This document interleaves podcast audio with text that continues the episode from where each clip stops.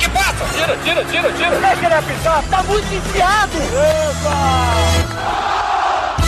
Agora, na Rádio Bandeirantes, resenha, futebol e humor. Apresentação, Alex Bagé. Muito bom dia, sejam todos muito bem-vindos ao Resenha Futebol e Humor aqui na Rádio Bandeirantes neste domingo 31 de maio de 2019.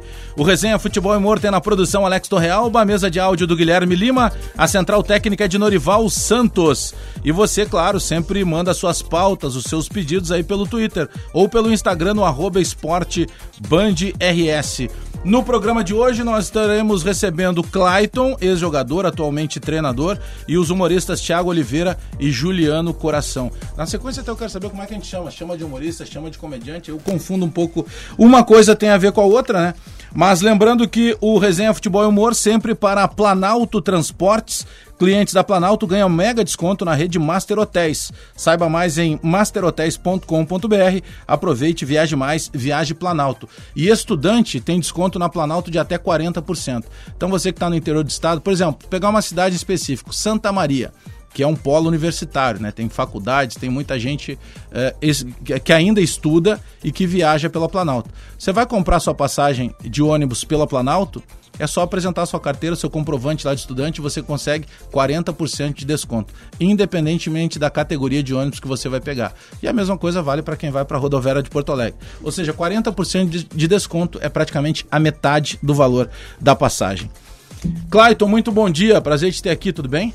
Tudo bem, bom dia, um prazer, né? Fazia tempo que eu não vinha, né? Bater um papo bacana com rapaziada diferente aí, né? Não pode mexer com nós, né, Bagé? A gente é quebrada, né? Tirar o... Mas é um prazer estar aqui mais uma vez e, né, nesse novo programa, né? É bacana. Muito obrigado. Tô convidando os amigos já na arrancada. Thiago Oliveira, tudo bem? Bom dia. Bom dia, ouvintes. Olha só, é legal falar isso. Bom dia, ouvintes. Isso, tudo bem? Legal. Bom dia pra vocês. Muito legal, cara. Tô bem. Tudo bem, Juliano? Bom dia. Oh, bom dia, tô muito feliz de estar aqui, cara. Obrigado pelo convite. Seja sincero, né? Na verdade, eu acho que um dia quem convidado eu vim aí. Tô feliz também. Eu passei aqui a data errada, né? É, você falou 31. Não, mas peraí, deixa eu ver aqui. Não, nós estamos... 31 é hoje. É. Então, na verdade, é dia 2 de junho, né? É, então tá errado no roteiro aqui. Vamos agradecer o Alex Torrealba, nosso produtor. Eu não quis falar. Paulista, torcedor. Não, aqui a gente faz tudo. Aqui é tudo ao natural. O Alex Torrealba é torcedor do Palmeiras. Eu cara com o meu time, igual o Thiago Ventura, que também é palmeirense. Eu sou palmeirense. Todo comediante é palmeirense, o Márcio Donato é palmeirense. Márcio Donato é palmeirense também.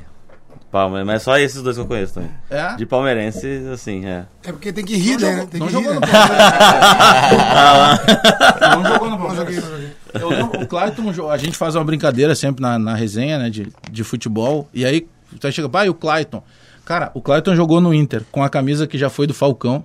É. O Clayton jogou no Santos, com a camisa que já foi do Pelé. É, o Clayton jogou no Botafogo, com a camisa que já foi do Garrincha. O Clayton jogou no Flamengo, com a camisa que já foi do Zico, Atlético do Paraná, futebol japonês. Bahia e Vitória. Suíça, né? Suíça e Bahia e Vitória. Caramba. Imagina tu chegasse a viver essa rivalidade maluca que é lá de Salvador, né? Sim. Pelos dois. Fiz um ano no Vitória, né? Sempre emprestado pelo Inter, em 2000. E aí fomos campeões baianos, até fazer dupla de volante com o Pingo, que hoje é treinador do Caxias. Técnico do Caxias. Fica, me ensinou muito, né? Eu tinha 21 anos, Pingo. Isso que ano, te lembra? 2000. E aí fizemos um brasileiro muito bom, né? Com o Ricardo Gomes na época. E aí voltei pro Inter, na pré-temporada, na época era o Maracajá do Bahia, né? Que era o Evaristo Macedo, treinador do Bahia, e eu tinha, né, feito 3 bavias lá, e tinha ganho 2, e fiz 2... Um gol em cada um na Fonte Nova e um no Barradão. E aí o Evaristo pediu meu nome, ligaram pro Inter ali. E aí acertei e acabei voltando pro Bahia. Foi muito legal, assim, porque o Vitória queria que eu permanecesse. Aí não acertou valores com o Inter, valores de empréstimo e tal. E o Bahia foi lá e cobriu e eu fui pro Bahia. Acabei sendo campeão baiano pelo Bahia e campeão da Copa do Nordeste. Morava num lugar feio, né? Salvador, muito legal, né? Muito bom mesmo. E o cara acordar pra trabalhar olhando a orla de Salvador. Na Bahia é sacanagem, Bahia é legal, o astral, né, é muito bacana. Sim. Assim. Eu morei no Rio também, que é praia, e é diferente, né? Porque Bahia é um astral de de alegria, um astral de festa. Sim, tá sempre acima, né? E bastante feriado. Mas eu nunca vi um lugar que tem tanto feriado. É brincadeira. Por que será? Não será? Choveu, é feriado da chuva. É piada pronta, né? Ele acordava todo dia, olhar pra praia, eu tenho que acordar e olhar pro Juliano. É uma tristeza lá em casa, bicho. Mas não dá, não. Tem limite pra piada hoje, porque a gente vive um momento hoje que tem uma repercussão muito grande, tudo que se faz, né? Uhum. É, principalmente com rede social. E atualmente a gente tem notado muita... É um aspecto de revanchismo, assim, é muita intolerância com uma coisa que às vezes é para transformar um assunto que é feio em alguma coisa um pouco mais bonita. Uhum. É, isso incomoda vocês no dia a dia, sendo comediante, sendo humorista, na hora que tu vai escrever? Tem esse cuidado? Eu não sei o Juliano, eu escrevo coisas do que acontece comigo. Então tudo que eu conto são minhas histórias que aconteceram. Então eu não sinto muito problema assim. É difícil eu sentar e escrever, vamos escrever sobre um tema polêmico. Igual tem, vamos escrever sobre, sei lá, algum acidente que teve. O cara tem gente que escreve piada com isso, né? Eu não faço, eu não sou muito assim, então eu não sinto muito esse problema. Mas realmente a galera... Eu acho que quando você escreve uma piada, você tem que estar preparado pra... Você tem que saber o que ela vai, que vai dar de retorno, entendeu? Sim. E tem piada que vai ter problema, não sei se o coração... Tem limite, Juliano? Cara, eu também... Eu acho que piada não tem limite, cara. É, se fez rir, é isso o dever dela. Aí, só que se você escolheu um tema pesado, você também... Fazer o quê, né? Tipo, vai vir consequências. Mas eu também escrevo mais sobre autoflagelo, sabe? Eu mesmo me lasco nas minhas piadas... Autoflagelo. Mas sabe que tem um vídeo de vocês... Como é que é o nome do canal lá? Bameu. Ah. Tem um vídeo de vocês, cara, que eu até não localizei. Outro dia eu falei com o Thiago sobre isso. Que é um vídeo de vocês em Cidreira. Sim. E tem vários vídeos de Cidreira, de vocês lá no canal. Mas tem um específico em que vocês estão... enquanto todo mundo viajou pro Rio, pra Salvador, pra fazer esses grandes carnavais, o que vocês fizeram? Vocês foram cobrir o carnaval de Cidreira. E foi maravilhoso. Sim. Cara, não, lindo. E ficou muito legal a cobertura, cara. Porque dava quase aquela ideia de pânico, assim. Uhum, sabe, tu olhava ali... Pô, os caras estão fazendo jornalismo. Por quê? Porque tinha o Thiago lá... entrevistando os frequentadores do Carnaval de Cidreira. Sim. Tinha o Juliano Coração na frente da Prefeitura de Cidreira. Tinha o Gil Lisboa. Pô, ficou maneiro demais, cara. Foi pra cima do trio elétrico, né? Foi maravilhoso aquilo. Foi absurdo. Sim, tem tu fazendo a piada do Péricles pra o pessoal. Eu fiz. Que perguntou como é que era, que o Péricles era o primeiro... Primeiro carro alegórico. Carro alegórico humano. A mulher falou, tá, beleza. Sim. Não teve a menor graça. Porque ele tava falando do carnaval daqui a pouco. Você sabia que o Péricles... Tem. Esse tipo de humor é uma coisa bacana, né? Porque tu tá curtindo, tu tá zoando, entre aspas, mas não é uma falta de respeito, né? Uhum. Não, tá se fazendo piada em algo que todo mundo faz, né? Eu gostou muito daquele vídeo lá, foi muito legal mesmo. O vídeo é muito maneiro, cara. É, muito massa. Inclusive, regado pro Gil Lisboa, vamos voltar com esse canal, pelo amor de Deus, cara. É que o Gil agora virou meio que... Agora virou um astro. Né? Virou um astro que viaja o tempo inteiro. Agora é só com o empresário dele. Só. É o Pedrevino. Mas sabe que hoje o cara mais estourado, sem dúvida nenhuma, o Pelé do stand-up é o Thiago Ventura, né? Sim. Pela maneira que ele conseguiu... Pô, a pose de quebrada do Thiago Ventura foi agora... Tá no videogame do FIFA 2019, né? Tá, o jogador faz o gol e faz a pose de quebrada. Primeiro que ele tá ganhando muito dinheiro com isso, né? Porque tem direitos autorais. Mas segundo que esse cara, ele começou a falar dessas coisas, né? Era a realidade dele, do dia a dia dele. É tudo identificação. E pra falar hoje com o Thiago Ventura, às vezes o cara pensa assim, o cara ele é inatingível. Uhum. Não, Thiago Ventura, eu não tenho conhecimento, vocês são próximos dele. Sim. É um cara muito bacana. Sim. E tu tá com o chinelo de Thiago Ventura, né? Ué, os caras são muito chapados lá, cara. Não sei nem se pode falar isso desse horário. Já mas foi. Os caras... Pode falar. Era o meu chinelo igual. E aí ficaram com... Eu tenho 40 e eu peguei um chinelo 44. Eu voltei assim pra casa. O Thiago ficou com o pé do teu chinelo e tu... Eu não sei nem se foi ele que trocou ou se foi o Gui Preto que mora lá com ele também. Mas enfim, fica o recado aí. Meu chinelo tá na casa do Ventura. Parece que o pé do Thiago tá derretido. Que ele vai ter uma solona atrás, assim. Caraca, bicho. Clayton, o humor faz parte do dia a dia do futebol também, né? Porque o jogador tá sempre tenso ali, preso, em concentração. Sempre rola aquele momento lá de contar piada, de contar história engraçada. E algumas histórias engraçadas que acabam acontecendo no teu dia a dia, né? Não, o futebol ele tem muito isso, né? Porque a pressão é muito grande, né? Ainda mais o futebol de alto nível, né? Falando de futebol de alto nível, a pressão é grande, a mídia sempre em cima, né? A gente toda hora vê os caras filmando. Ontem mesmo, vocês viram... A situação do Everton chegando sim, na seleção.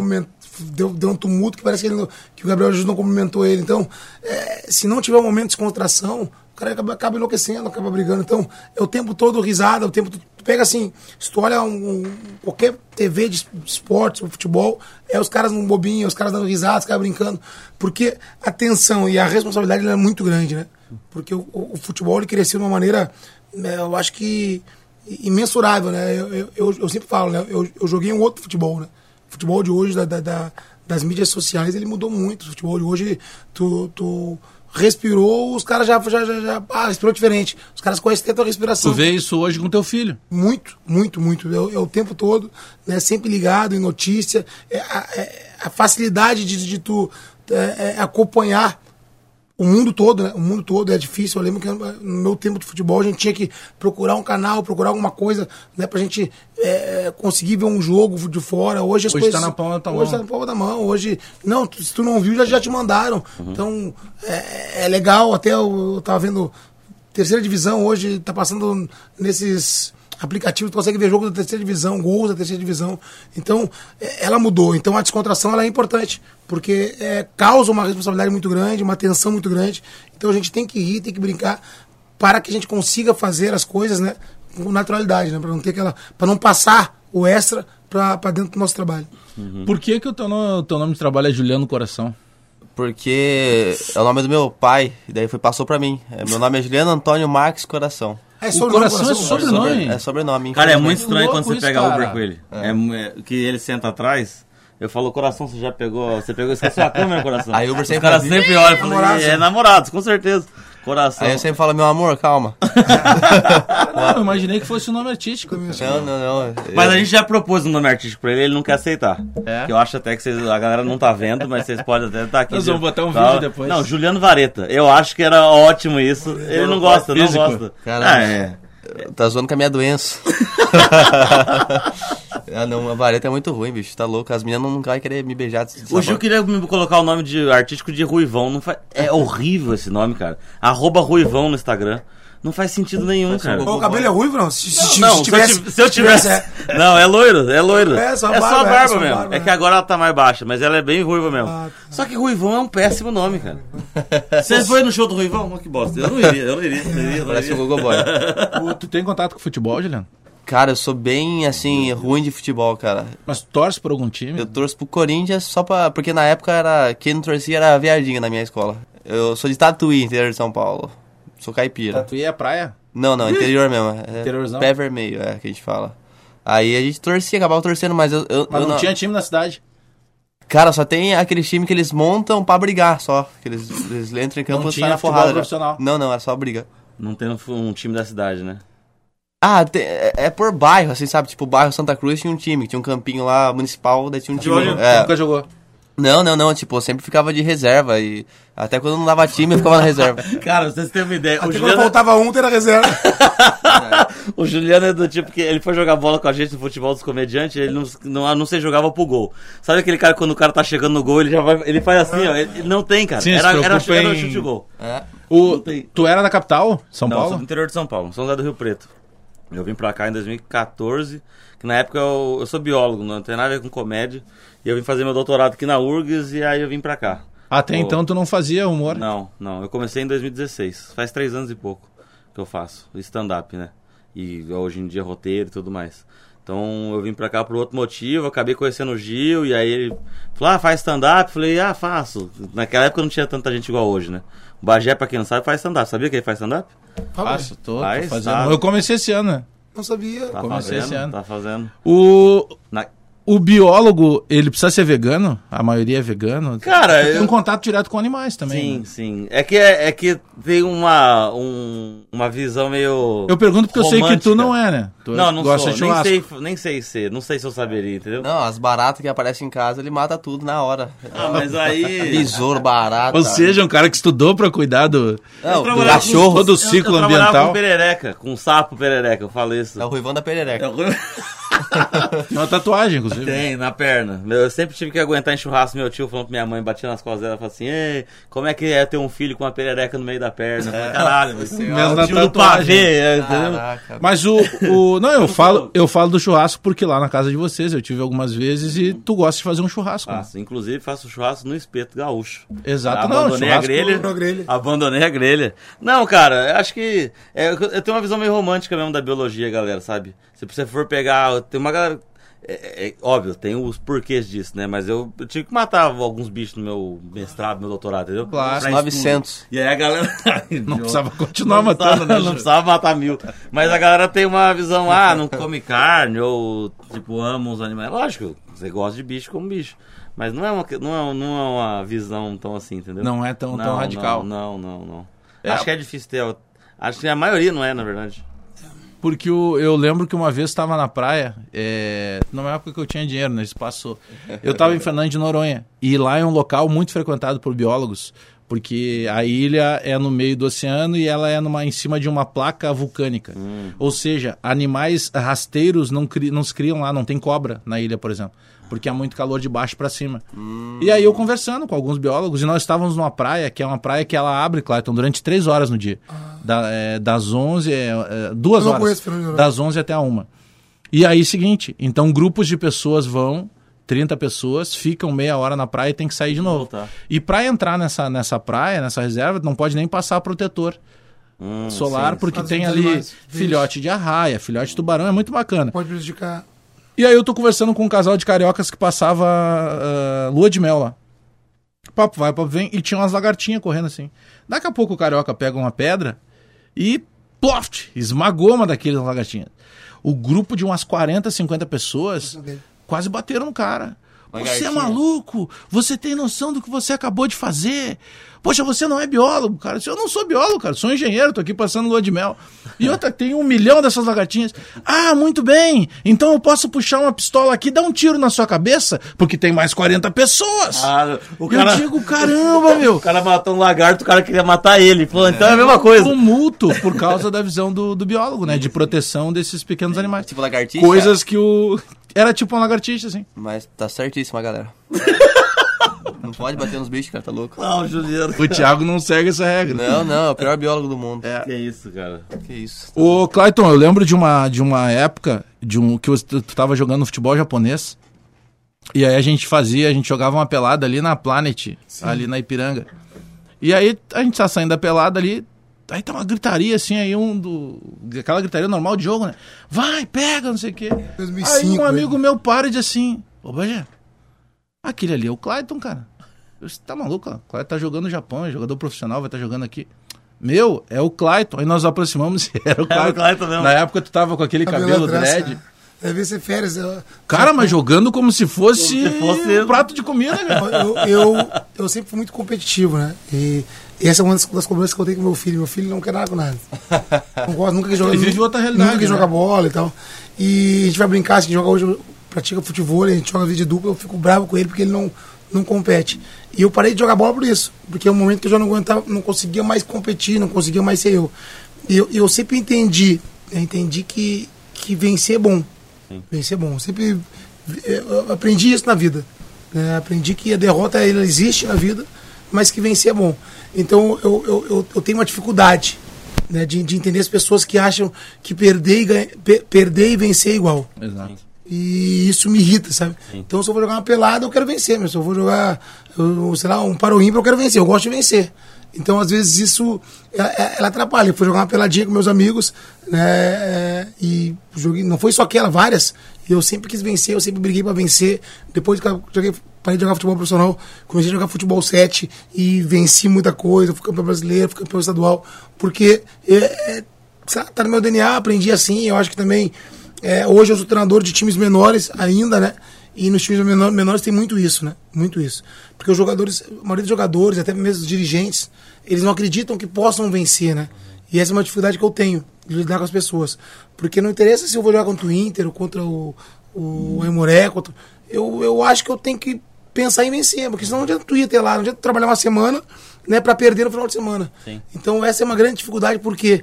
Porque os times menores, né, eles são criados para isso, são criados para meio de tabela, são criados para não ganhar. E eu, desde os 8 anos de idade, eu comecei no Internacional, que é um clube grande, e botaram na minha cabeça que o Inter tinha que ganhar, que nós tínhamos que ganhar, e eu falo até hoje. Eu tive aqui na Band uma vez, no programa com, acho que era contigo, com o Cabreira.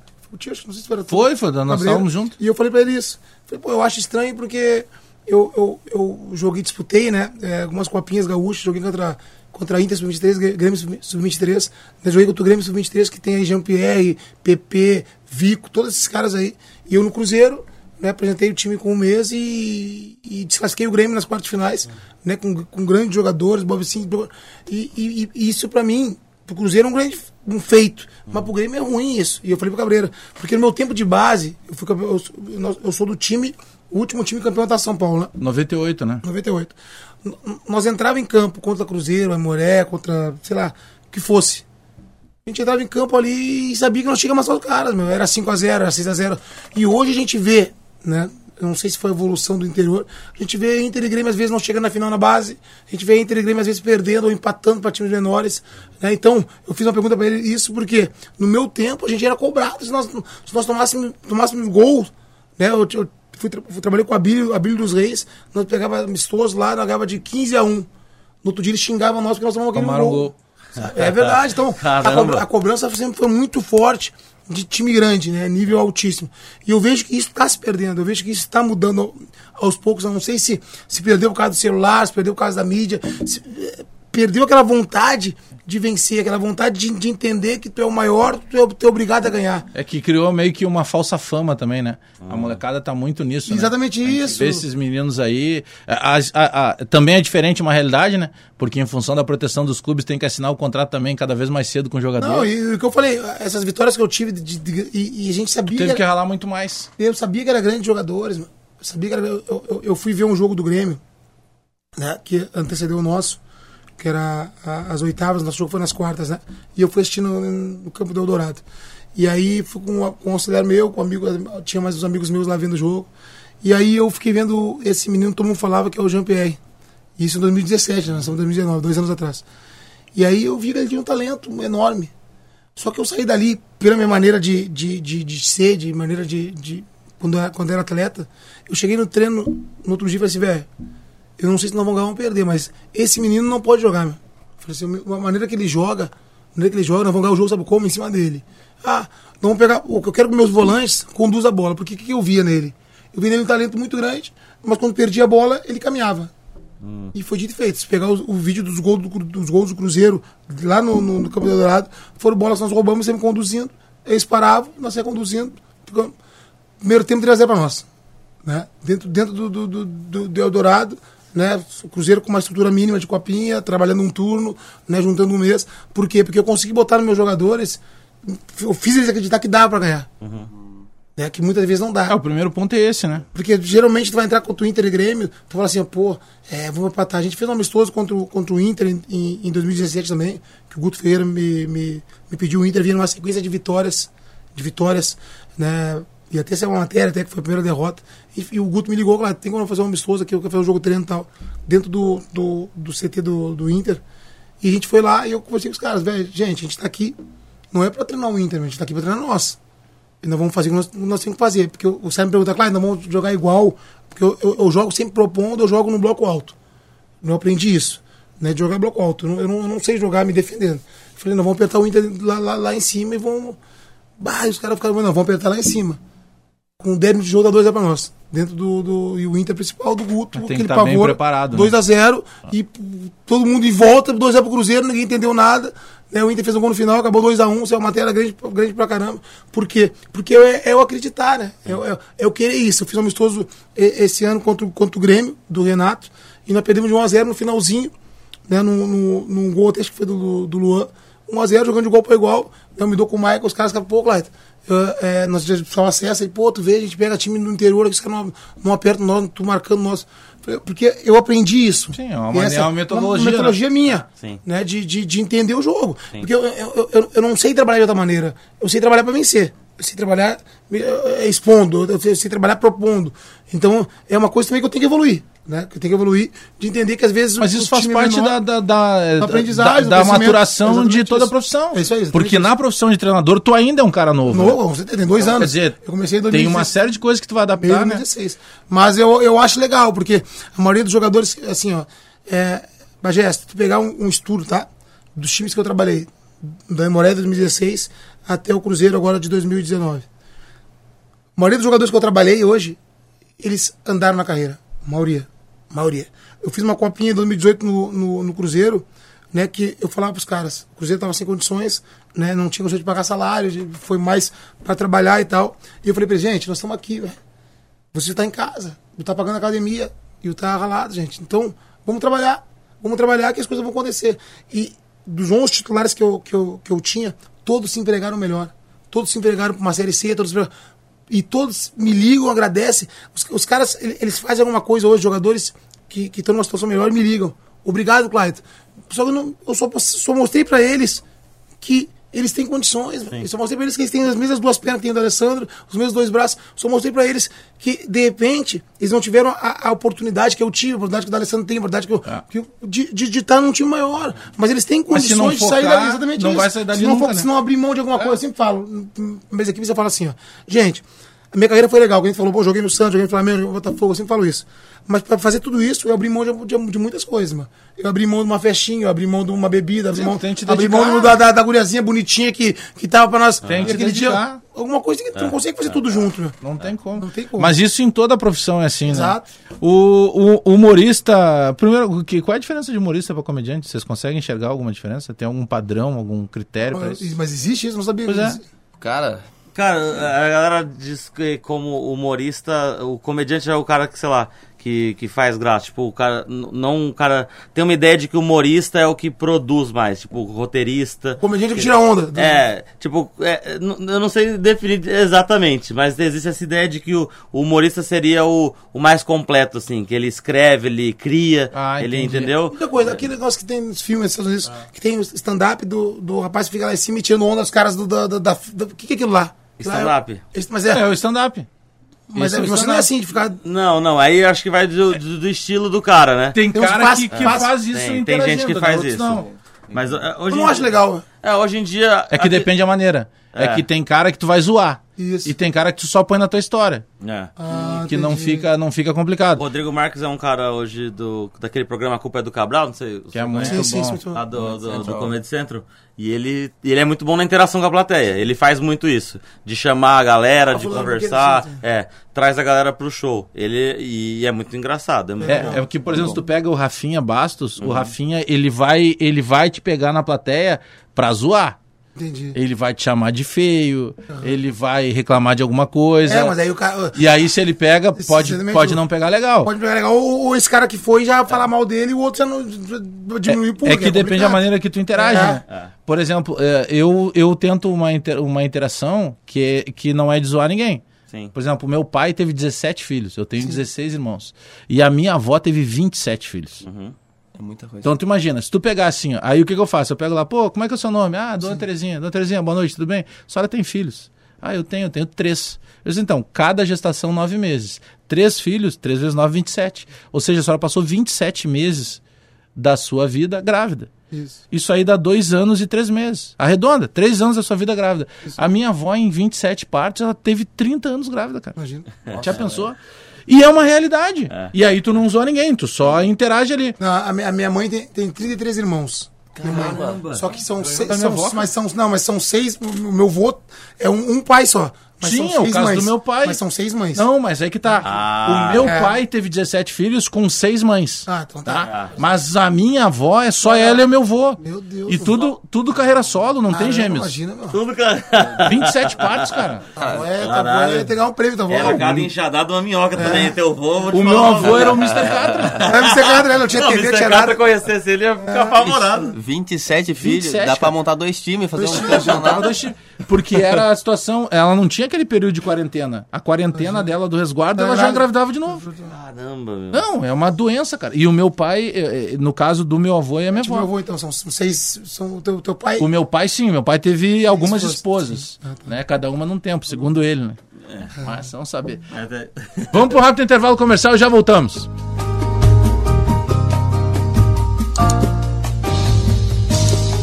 Quem mandou você roubar o brilho do sol e guardar dentro do olhar? Ah, esse cabelo em forma de caracol que eu quero me embaraçar. A bola! O pé! Sai da marcação! Aqui, roda! Passa, toque, passa! Tira! Como que ele apitar? Tá muito enfiado! Eita! Resenha, futebol e humor com Alex Bagé. Resenha, futebol e humor. De volta com Resenha, Futebol e Humor aqui na Rádio Bandeirantes, neste domingo 2 de junho de 2019. A produção é do Alex Torrealba, a mesa de áudio do Guilherme Lima e a central técnica de Norival Santos. Recebendo hoje Clayton, ex-jogador, atual treinador de futebol, e os comediantes / humoristas / youtubers / engraçadinhos, / paulistas, Thiago Oliveira e Juliano Coração. Eu imagino, principalmente o Thiago Oliveira, que está há mais tempo nessa estrada, o humorista, ele passa por muito perrengue, ou passou por muito perrengue, né? Porque às vezes tu faz o show num determinado barzinho lá, que, cara, não tem muita gente, e às vezes as pessoas que estão ali, às vezes o cara tá ali tomando a cerveja, ele nem sabe que vai ter um comediante. Ou seja, tem pouca gente, às vezes, e aqueles caras nem estão prestando atenção. Não é que... Passou muita dificuldade, não. A gente fechou ontem para 7 pessoas. 7 pessoas. Certo? Contando 7 pessoas. Contando com a gente. Então, assim... Como assim? 7 pessoas já no bar. Ontem. No show. Sério? Sim, 7 pessoas. Então, assim... De quanto tempo o show? O quê? Deu 1h10. 1h10. Foi bem legal. Era eu, Juliano, Coração, tinha o Open, o Matheus e o Lucas Sampaio, comediante também. Então, a gente revezando ali, cada um foi uns 20 minutos. E o tempo inteiro com 7 pessoas? Sim. Mais verdade, o garçom... Tem 7 pessoas rindo? Sim, o show foi legal. Mas o stand-up mesmo... É porque o cara vai fazer... Quando o cara cresce, igual você pega o Ventura... Os caras hoje do Quatro Amigos, antigamente eles falavam... Quando você botava 30 pessoas dentro do teatro... Eles estavam dando um pulo desse tamanho, entendeu? Aí hoje os caras veem o cara lotando sessão de 2.000, 3.000 pessoas. E acho que é isso. Então, assim, a vida de comediante stand-up, especificamente, que eu falo, que é o que eu vivo, que eu faço... É um eterno alto e baixo. É óbvio que você chega num patamar que é difícil você ter show ruim, é difícil você errar. Mas até hoje, cara. Até hoje. Não é incomum você chegar na casa dos caras lá e ver o Afonso chegar e falar assim, às vezes, aquele show lá tava... Se bem que o show baixo do Afonso é o sonho de qualquer... Sim, mas você entende que também é assim. Pessoas. É. Então, assim, tem isso, acho que pra sempre, cara. Vocês acreditam que o YouTube teve um papel fundamental dessa maneira que explodiu? Porque, por exemplo, eu consumo muito YouTube e na questão de comédia, tudo que acontece ali eu vejo. Lá o programa do Di Lopes lá, que é sentar uma barba, cabelo e comédia e tal. Sim. E ali a gente ouve muita história de caras que fizeram essa batalha, né? De estar no bar, mas o YouTube, de certa maneira, ele ajuda, né? Mesmo a galera que foi na televisão, o que bombou na real, tipo, legal que eles foram na TV, mas pegaram o vídeo e jogaram no YouTube, sabe? E aí tem lá milhões, né? Aí tem milhões, porque a TV ia ser esquecida. Tipo, eu fui no jogo, beleza, mas cadê o vídeo, sabe? Então a galera colocou o vídeo e o YouTube bombou. E essa galera que foi na televisão agora tem a televisão e a internet, sabe? A seu favor. Dá pra ganhar dinheiro com o YouTube? A galera que tem milhões de visualizações consegue ganhar. Quem é mais nichado, tipo gamer. A galera talvez tenha um pouco menos visualização, mas ganha dinheiro, porque é um mercado em ascensão. Assim. Ganha dinheiro pelos anunciantes que vão pra dentro do canal. Exatamente. Agora a gente não ganha, não. Vai ser difícil ganhar. A gente pode ganhar com um patrocinador, sabe? Dentro do YouTube. Não, porque eu acho maneiro. Teve um dia que a gente tava junto, aquele dia que nós... Acho que era o Márcio Donato que tava lá no apartamento de vocês, que é dos Quatro Amigos, né? Tá estouradaço. E aí nós fomos até ali o Porto Alegre Comedy Club, que ainda tava em obras, lembra? Sim. Aí inaugurou essa semana, inclusive. E é um lugar maneiríssimo. Maravilha. E aí, quando a gente estava voltando pro apartamento, eu lembro que nós passamos na frente de um comércio ali, um senhor gritou pra vocês, pô, aí, rapaziada, não vamos fazer mais vídeo. Ah, foi aquele dia mesmo que a gente voltou. A gente foi muito feliz aquele dia. Eu achei maneiro porque, sabe, é um cara que tá na rua... Eles, com pessoas que não são conhecidas, a gente tem... o vídeo de vocês. É. O Márcio Donato falou que, ué, por que ele não falou isso pra mim? Mas é... Perfeito, perfeita a tua observação. Ele tava ali, tava com um cara ali que tem milhões de visualizações, com 4 amigos e tudo mais, e os caras conheceram vocês, que são locais. É. Sim. Morreu de inveja. Mas é isso mesmo, né? YouTube, foi. Facebook. Hoje o Facebook não tanto. Antigamente, acho que mais. Quando o Ventura estourou, 3 anos, 4 anos atrás... Era a porta. Ah, o Facebook ainda era muito... importante pra isso. Hoje em dia é mais difícil. Tem muito material, né? Mesmo no YouTube, tem muito. Eu acho que é difícil você estourar no stand-up hoje com um texto, com um vídeo. Você fala, ah, hoje eu tenho um texto muito bom que eu vou falar do dia que eu sobrevivi a um acidente de avião, sei lá. Você pode ter... Tem muita gente colocando vídeo lá. Você pode ter um texto bom, você pode ser bom, mas estourar igual o Ventura estourou, veio uma galera junto ao Bunny na época também. Eu acho difícil isso acontecer. Sabe? Acho que é uma outra era, uma nova fase. Sim, assim. Quem tá se dando melhor hoje é quem tá nichando mais o mercado, sabe? É o cara que fala só de professor, o cara que fala só de caipira. O Diogo Almeida é o cara de Curitiba. Ele fala, é isso, é nicho, professor. Ontem eu tava com um produtor do Mato Grosso do Sul aqui, e ele tava falando, cara, eu botei o Diogo Almeida, que eu não conhecia o cara, ele esgotou assim, ó. Um teatro grande lá no meio do Mato Grosso. Tu pega aí o Badim aqui, que é aqui do Sul. Sim. O Badim tá estouradaço aí, com agenda... Até agosto ele já tem agenda fechada. Sim, e é um cara que fala de um nicho, né? Que é a linguagem lá do colono. O pessoal do interior se identifica e tal. Trabalhador rural. É. Mas é complicado mesmo, porque hoje, ao mesmo tempo que tem uma janela maior, que nem o YouTube, tu tem uma concorrência muito maior, que são muitos comediantes o tempo inteiro surgindo, né? Exatamente. Eu fui ver o stand-up faz tempinho já.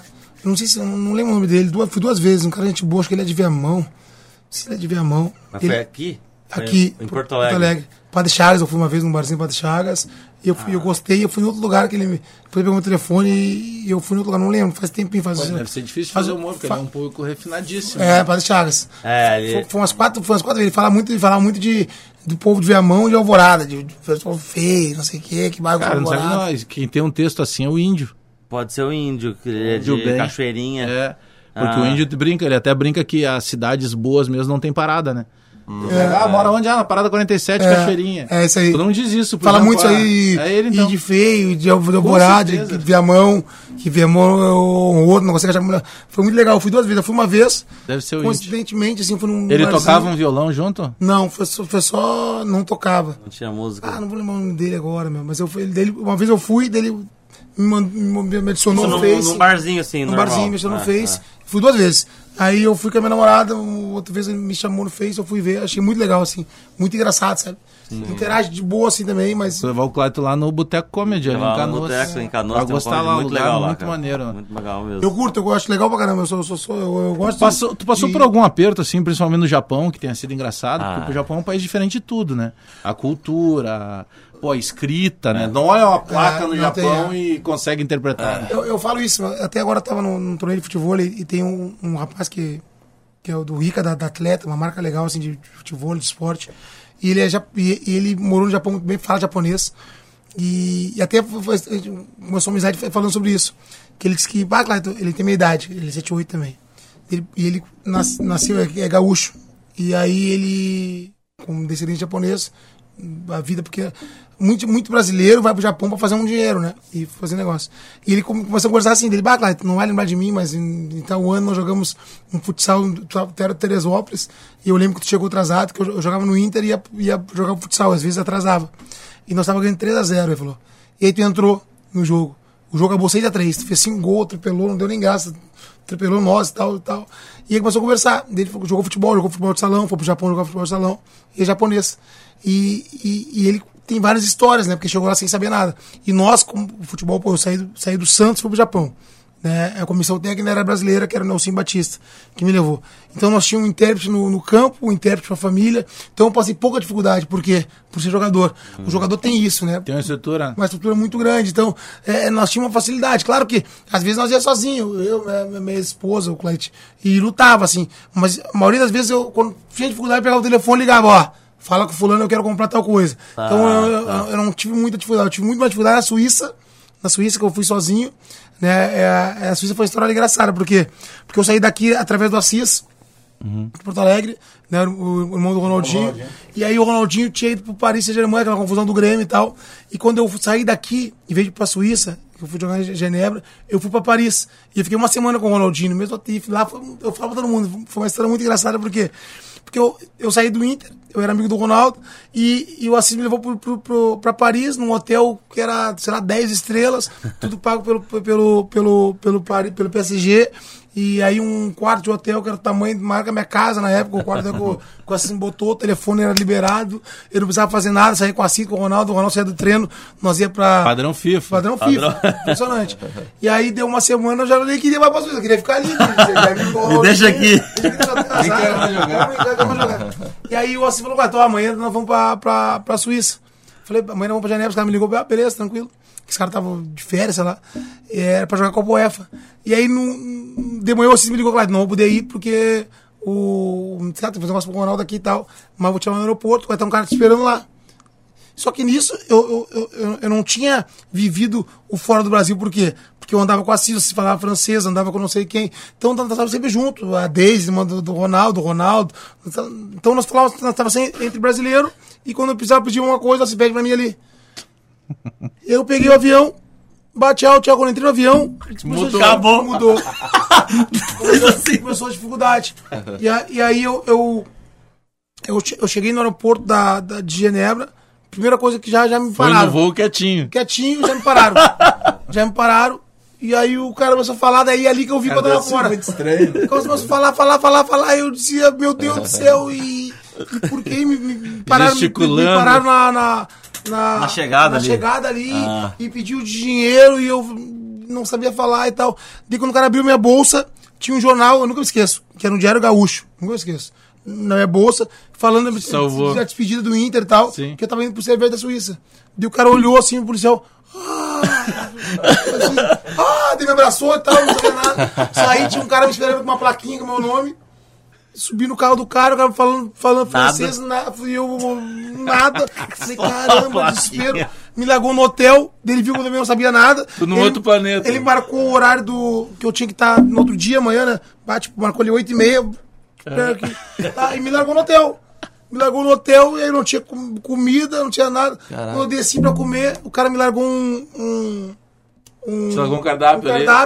Tudo em francês. Meu Deus, terei a foto. Olhei pro cara, o cara olhou pra mim, eu disse... me deu assim, peraí. Me trouxe um cardápio com foto. Daí eu tinha um, né, que era ovo, não sei o que. Eu falei, foi pela foto. É esse aqui, ó. Vai o do ovo. Chegou lá, não era, cara. Era um ovo rolado. Eu falei, meu Deus do céu. Cheguei no hotel, não sabia nem ligar pro Brasil, porque era tudo... É uma doideira, né? Pô, no outro dia que um cara falava um pouquinho português, me explicou um pouquinho e tal. Deu mais um dia, os caras me largaram o carro na minha mão. E assim foi. Daí eu tive que me virar. Na Suíça foi bacana, porque eu tive que me virar. Quanto tempo você ficou lá? Fiquei 6 meses. E só tinha eu de brasileiro na época. Mas depois tu conseguiu te virar com o idioma? Tudo. Consegui. É isso que eu falo. Eu queria falar. Ele fala japonês fluentemente, porque ele tem negócio no Japão. E o francês, eu fui obrigado a me adaptar. Livrinho, comecei. Então eu me virava sozinho. Já arranhava um francês, falava com os caras, ia pra rua sozinho, eu tinha que comer sozinho. Lá eu tive que viver. Lá eu tive que. Não tinha intérprete, tinha nada. Né, foi meu primeiro ano na Suíça, foi legal, foi bacana. Por favor, foi o primeiro dia assim, de vontade de voltar. Pô, chorei no hotel. Era um outro país. Não, era um hotel, o avião era outro país. Não, é complicado, essa é a dificuldade. Mas me virei. No Japão não tive dificuldade por causa disso. Era intérprete pra tudo, e o brasileiro. E na cidade que eu fui, que era Nagoya, ela tem tudo, né? É estado de Aichi, né? Então eu tem mais brasileiro. Então eu tinha mercado brasileiro, meu filho estudava numa escola brasileira. É mesmo? Japão, brasileira. Alegria de saber. Eu andava só com brasileiro. Caramba. É o país que eu mais quero conhecer. Escola brasileira no Japão. Caramba. Em Nagoya, escola brasileira. Meu filho estudou numa escola brasileira. Que legal. Vocês já passaram aperto assim? De viajar? Porque às vezes a viagem tu chega não é tudo aquilo que estava programado, né? Eu lembro que uma vez eu fui cobrir a Copa América na Argentina em 2011. E eu trabalhava na época na Rádio Guaíba. E aí me mandaram só o voucher do hotel, esse aqui. Cara, o hotel que eu fiquei era... Juro pra vocês, cara. Pena que na época não tinha smartphone, essa coisa. Não tinha. Era a Vila do Chaves, assim, cara. Mas igual, sabe aquela parte lá no fundo onde tem a fontezinha, sim, aquela que eles jogam a moedinha? Era igual, os quartos na volta, assim. Ah, você ficou hospedado num barril. O café da manhã, eu não entrava no barril, né? Era quase isso. O café da manhã tu pegava um ticket, atravessava a rua e tu comia numa padaria. Nossa, então nem era sempre... Era uma vila mesmo. Era uma vilinha, cara. Nem sempre o... Ah, viajar, pô, comprar a seleção brasileira. Não, sempre um glamour, né? Parece que não tem... Cara. Que o cara passa esse tipo de aperto, né? Sim. Ah, o que rola muito no stand-up é o contratante te convida e você vai e dorme, tipo, embaixo da ponte, assim. Tipo, é sempre uns hotel muito ruins, assim. Rola muito isso. Vocês já ficaram sem receber cachê? Nossa. Já. Eu tô devendo pro Juliano, inclusive. É, até olhei aqui pra ele já. Não, mas entre vocês vão resolver. É. Mas o contratante, daqui a pouco, de não conseguir com a portaria, com... Cara, hoje em dia no Rio Grande do Sul tá melhor isso, porque desses pelo menos 2 anos agora, um pouquinho mais, mudou muito, até que é o segundo lugar do Brasil hoje stand-up é aqui, só perde pra São Paulo. Né, tem 3 comedies agora, tinha 4, um lá fechou em Novo Hamburgo. Mas, então, o mercado tá muito bom, assim. Então, a gente consegue ter cachê fixo pra galera, sabe? Meu, há 2, 3 anos atrás, você ia no bar... Se você ganhasse 50 pila de cachê, era muito. O dono te cobrava, você tomava direito a 2 águas, você tomava 3, o cara te cobrava. Cobrava outro. Inclusive, já fica o recado aí, quem sabe o que eu tô falando. Mas era difícil, bicho. Entende? Hoje em dia, a galera conseguiu estabelecer um certo padrão, assim. Mas lógico que tem, né? Às vezes você vai pra um show que é portaria, o cara fala, não, vou divulgar, vai fazer, sei lá. Você chega lá, é portaria, tem 10 pessoas, e aí, você faz o quê? Você marcou que era portaria, não tem nem como exigir do cara, entendeu? Então tem muita coisa assim. Mas tem perrengue de show mesmo, né? Uma vez a gente foi pra um show... Tem coisa muito engraçada. A gente foi pra um show no... Era litoral do Paraná. E aí era um show que era inauguração de um X. Aí você sabe que tá errado. Não era só. Não, porque... Não. Quando você fez o show num X, entendeu? Não, inauguração. Não, Na maioria acho que é teleentrega, né? Não tem nem público. Só no telefone. Era tipo um restaurante, tinha X. É que lá não é X, né? Mas pra galera entender que era tipo uma lanchonete lá. E aí... Tinha música no começo, stand-up no meio e música no final, que também já era a receita para dar errado. O bar lotado, tinha uma mesa que tinha um delegado da cidade. E ele ficava em pé e conversando pra caramba. Aí no começo o cara falou, fala lá pra ele que vai começar o show, né, só pra ele falar mais baixo. Aí vai o garçom, volta ele em 1 minuto. Delegado? Era. Aí ele falou, o delegado falou pra avisar que ninguém vai mandar ele calar a boca. A gente falou, tá bom, se ninguém vai, ninguém vai. Cara, o show começou... Ninguém, tinha o bar lotado, tinha 4 pessoas prestando atenção. O primeiro foi lá 15 minutos, mas assim, ó, horrível. Eu entrei, tinha que fazer 10 minutos, fiz 5, e o cara do meu lado já pra entrar, ele entrou. Cara, ele fez 5 minutos, uma mulher levantou na mesa do delegado e gritou assim, sai daí que eu quero a banda! No meio do show do cara, bicho. É triste. E aí o cara pegou o microfone e falou, tá bom, você quer a banda? Botou o microfone lá e não tem o que fazer, cara. Aí veio a dona do bar, meu Deus, desculpa, gente, isso aqui, cara, meu, paga o cachê e vamos pro hotel. Chegou no hotel, acho que era pior que a tua vida do Chaves. Era um pulgueiro, bicho, um pulgueiro, umas beliches zoadas. E é isso, aí você dorme, acorda, no outro dia você vai pra casa. Tem que fazer. Entendeu? Que você não ganhou nada, só... Só foi humilhante. Só foi humilhante, imagina, exatamente, né? O Clayton viveu num patamar em que tu... Claro, o Clayton, graças à competência dele, mas dá pra dizer também, sorte em relação a alguns, ele já começa num clube de ponta. E jogou em clubes de ponta a carreira inteira. Sim. Hoje ele vive uma outra realidade. Como treinador, trabalha em clubes menores pra fazer a carreira e uma dificuldade muito maior do que ele tinha quando jogador. Mas imagina, o Clayton dependia do físico, de estar sempre inteiro com o corpo. O comediante, tu precisa estar num espírito legal, né? Porque é difícil tu fazer piadas se tu não tá num clima ruim. Imagina o cara, às vezes, sai de um show que deu errado pra fazer um outro show, às vezes, no mesmo dia, né? E ele tem que voltar... Tem que ter preparação. Uma vez eu fiz um show com o Vitor Sarro e a avó dele tava muito doente, assim. Ele tava, assim, no celular na mão, muito... e o cara, muito nervoso, e o cara não saía do palco logo pra ele entrar. Ele precisava entrar pra ir pro hospital. E, caramba, ele jogou o celular na mesa, assim, que droga de vida, não sei o... Bravo. Chegou no palco, o pessoal, Vitor Sarro, ele, ei, gente, tudo bem com vocês? Que legal que vocês estão aqui. Mudou total, show, arregaçou o show, foi o melhor do show. Ele, o comediante, ele tem que meio que vestir realmente o personagem na hora, mesmo que seja cara limpa. Mas é um teu personagem da hora, né? O sentimento tem que mudar no palco e tá feliz, cara, senão ninguém vai... Porque é uma expectativa complicada tu tirar a primeira risada em qualquer show, né? Eu quando comecei tinha muita dificuldade. Se a minha primeira, segunda piada não entrava, eu já... Sim. Sabe o lutador que tomou um soco? O jogador é o primeiro passo. É tudo igual, parecido no jogo. É comum você falar, né? O cara errou um, dois passos e o cara já fica inseguro pro jogo. Eu falo... Minha carreira ela sempre foi meia... Até pela posição que eu exercia, né? Que era mais de marcação, assim. Porque o cara que é do ataque, ele vai errar uma, duas, a outra, ele vai dar uma caneta, vai dar um chapéu, vai fazer um gol, a torcida vai entrar. E eu falo isso sempre, né? No Japão, era muito bacana, porque tu era tratado igual, assim, tu fazia era palmas, alegrias. E um time que eu me senti um pouco atacante, um pouco, sei lá... Fantástico Paranaense, porque a torcida sempre apoiava, assim, tu errava, tu era aplauso, ou um passe mais ou menos era aplauso. Isso, na vida você deve ser isso, porque vocês vão levando o show de acordo com a plateia. Sim, sim. É complicado, porque tem que fazer o show olhando pra plateia. O que tu fez com o teu primeiro dinheiro bacana que tu ganhou, assim? Ah, eu sabe, aquele dinheiro que tu... Sim, eu tirei minha família da vila que eu morava e trouxe pra Zona Sul. Acho que isso aí foi do caramba, assim, moramos tudo junto, uma casa melhor que a gente sempre sonhava. Eu acho que isso é legal, né? E o que tu falou de começar no Inter, isso foi muito bacana. E a minha carreira encerrou, depois que eu tive uma cirurgia no Atlético Paranaense, eu resolvi parar de jogar futebol e eu vim pro interior. Ali eu vi que, falei, meu Deus, o que é isso, né? Eu não tinha noção. Porque na verdade tu vive, quem tu falou aí, tu vive uma vida. Tu não sabe que existe a outra. Uhum. Tu acha que todo lugar, todo clube de futebol é igual. Uhum. Sabe, quando eu saí dos clubes, assim, eu tive no Inter, eu tive no Vitória. No Vitória eu já tive um choque grande, que era um clube de Série A. Eu tive um choque grande, porque acabou meu treino, eu falo pra todo mundo isso. Eu fiquei lá no Inter, acabou meu treino, e no Barradão, sei lá, tinha chovido. Eu larguei minha chuteira no vestiário, eu cheguei no outro dia, a chuteira tava no mesmo lugar. No mesmo lugar. E como tava. Eu já vi, mas lá eu tinha o seu Ismael, o seu Gentil. Tinha um cara que ia lá, limpava a chuteira. Falei, eu já vi que é o seguinte, acabou o treino, eu já olhei os outros jogadores, eu vi o quê? Que eles batiam a chuteira, eles limpavam, falei, vou ter que me adaptar.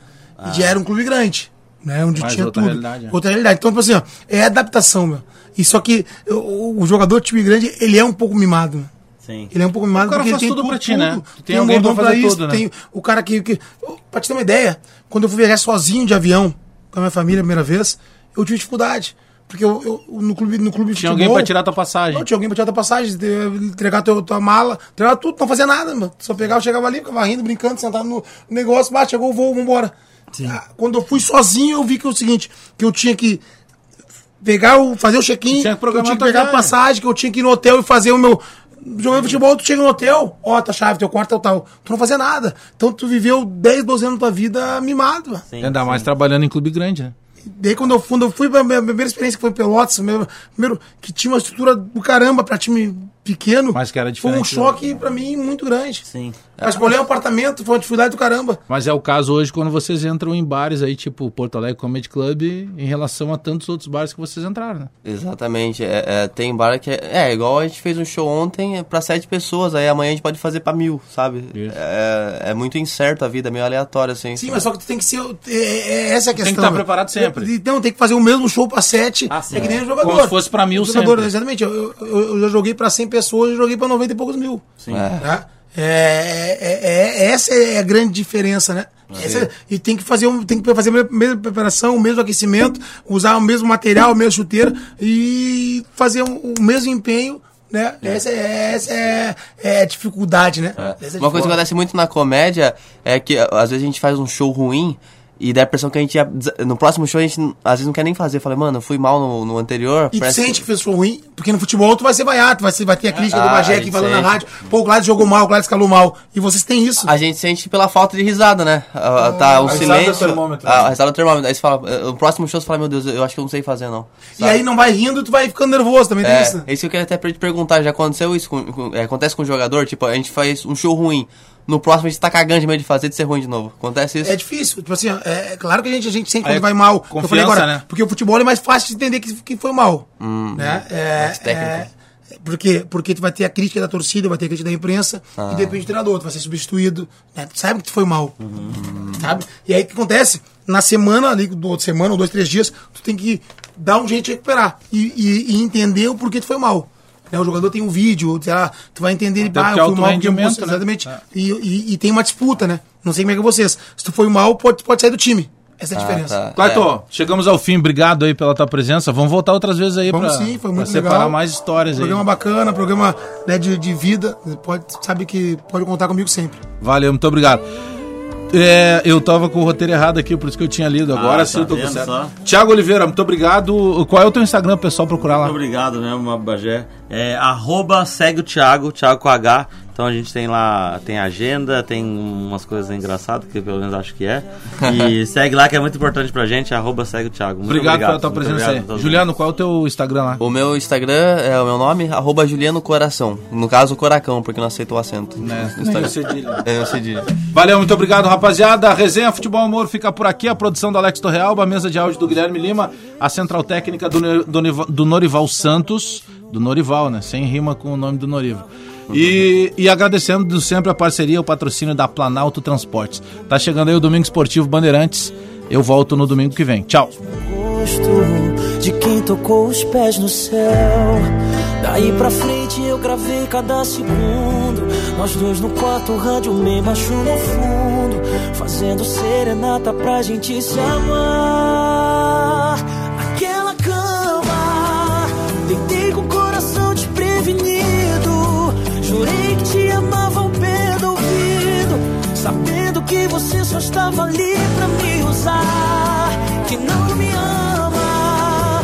Depois das 12 horas você some e salva meu contato com outro nome, acima de suspeitas pra ninguém desconfiar.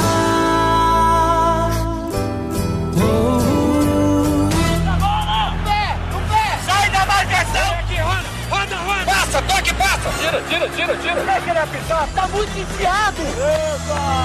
Eita! Resenha, futebol e humor. Com Alex Bagé.